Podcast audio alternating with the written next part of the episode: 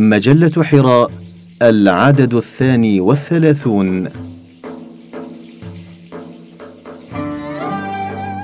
الرمان في الحفاظ على حياة الإنسان بقلم سعيد كامل بلال.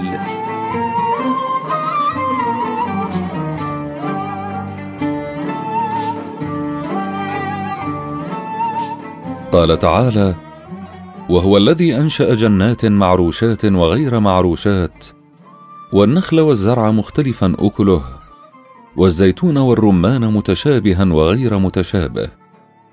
كلوا من ثمره إذا أثمر وآتوا حقه يوم حصاده.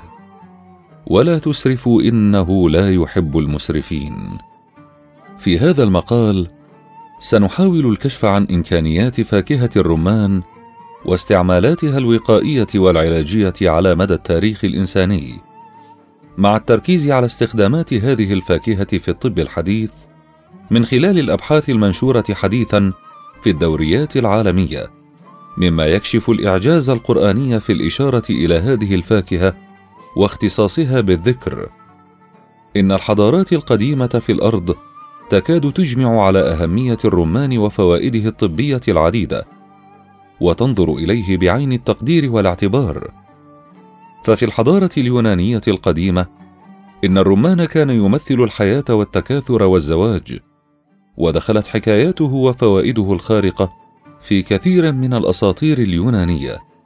كما كان يعرف باسم فاكهة الميت نظرا لأن المحتضر عادة ما يطلب الرمان. والمصريون القدماء كانوا يعتبرونه واحدا من الفواكه المقدسة ووجد في الرسوم الموجودة في المعابد المصرية القديمة. والفرس كانوا يعتبرون أن بذور الرمان إذا أكلها المقاتل جعلته لا يهزم في الحرب. والبابليون اعتبروا أن بذور الرمان هي العنصر المحفز للبعث والنشور. وعند الصينيين القدماء فإن الرمان يرمز للحياة الأبدية ويستخدمه الصينيون بشكل كبير في فنون الخزف. حيث يرمز إلى الخصوبة والوفرة والذرية الصالحة والمستقبل السعيد.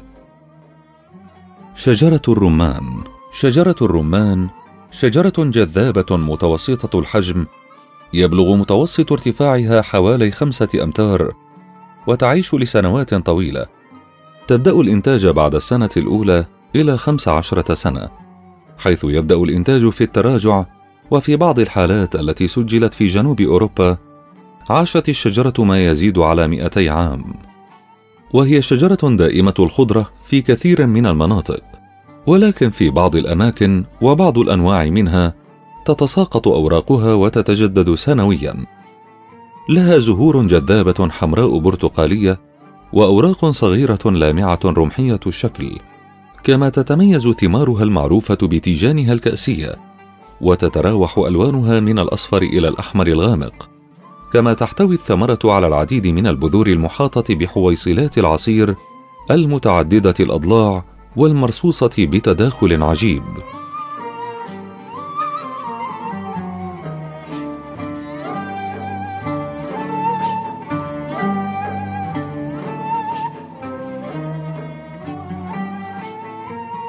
الرمان في الطب تقريبا كل أجزاء النبات تستخدم في الأغراض الطبية الزهور والعصير والبذور الجافة وقشرة الثمره واللحاء المحيط بالسيقان والجذور.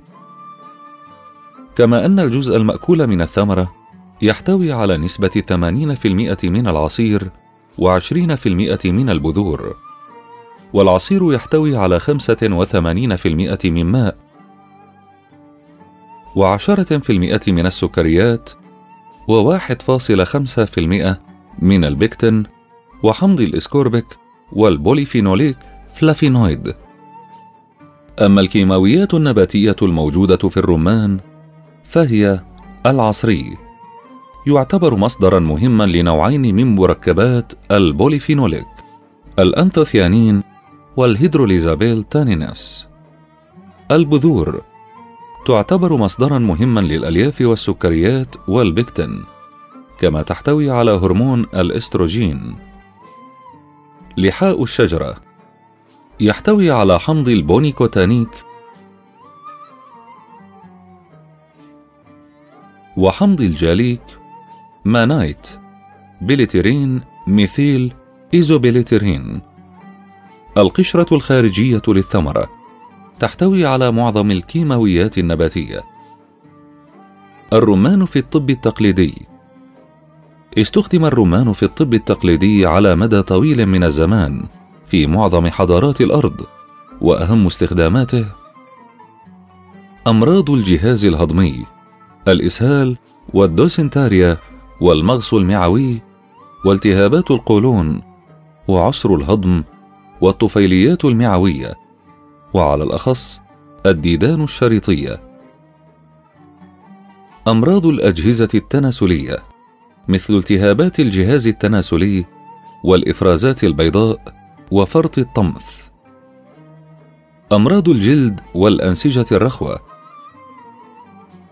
تستخدم القشرة كدهان خارجي في حالات التهابات الجلد التحسسية حب الشباب والتهابات الثدي.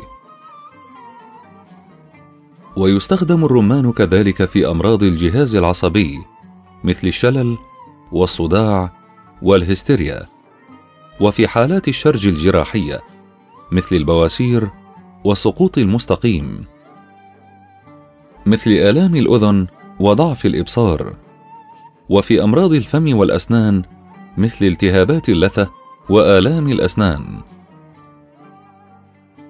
الرمان في الطب الحديث.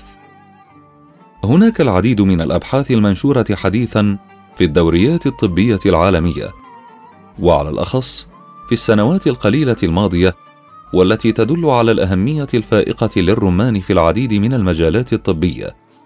منها فاعليته كعنصر مضاد للأكسدة. يحتوي الرمان على عناصر ذات فاعلية عالية كمضادات للأكسدة والتي تعمل على الحفاظ على صحة الخلية الإنسانية وتقاوم الأمراض. فالرمان يحتوي على المئات من المركبات المعروفة. من بينها مركبات البوليفينول القابلة للذوبان والتي ثبت أن لها فاعلية عالية كمضادات للأكسدة مثل حمض الايلاجيك وحمض الجاليك والأنثوثيانين والكاتيتشين والايلاجيك tannins. علاج وقائي وكيماوي للسرطان. ثبت أن خلاصة الرمان في الجرعات العلاجية تسبب موتا طبيعيا للخلايا السرطانية دون أن تؤثر على الخلايا السليمة وقد استخدم بنجاح في علاج سرطان الثدي حيث ثبت أنه يوقف نمو الخلايا السرطانية ويمنع انتشارها ويزيد من معدلات الموت الطبيعي للخلايا السرطانية.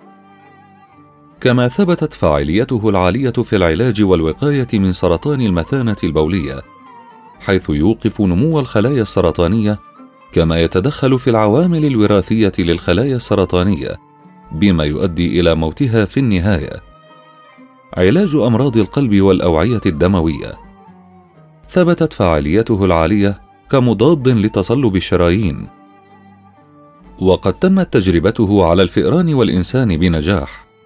فوجد أنه يقلل من نمو البؤر التصلبية وذلك لآثاره المضادة للأكسدة على الليبوبروتين وآثاره على الخلايا اللاقمة والصفائح الدموية واستعادة الوظائف الطبيعية المضطربة للعضلة القلبية. مضاد للميكروبات والالتهابات. ثبتت فاعليته العالية كمضاد للفيروسات ومضاد للبكتيريا وكمضاد للالتهابات. ومضاد للعوامل المسببة للتشوهات الوراثية. كما يقوي جهاز المناعة ويمنع تليف الكبد ويحفز التئام الجروح ويقوي الأنسجة الرخوة. وهذا أيضا يمكن أن يساهم في منع الخلايا السرطانية من الانتشار.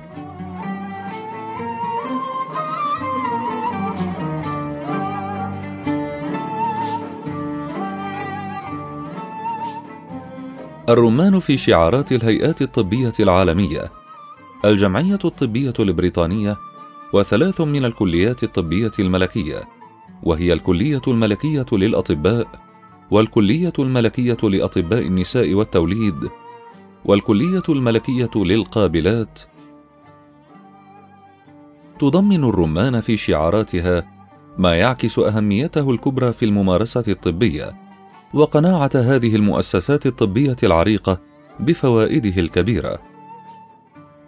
هذا الاستعراض التاريخي إضافة إلى الدراسات الطبية الحديثة والموثقة تدل على أهمية الرمان ودوره في الحفاظ على حياة الإنسان وعلاج الكثير من الأمراض. ومن هنا تأتي الإشارة القرآنية المعجزة لهذه الفاكهة باعتبارها من النعم والآيات الدالة على قدرة الله وعظمته حيث إن هذا القرآن قد نزل على نبي امي في أمة تفتقد أسباب العلم والحضارة فإن هذا يدل على صحة نسبة هذا القرآن.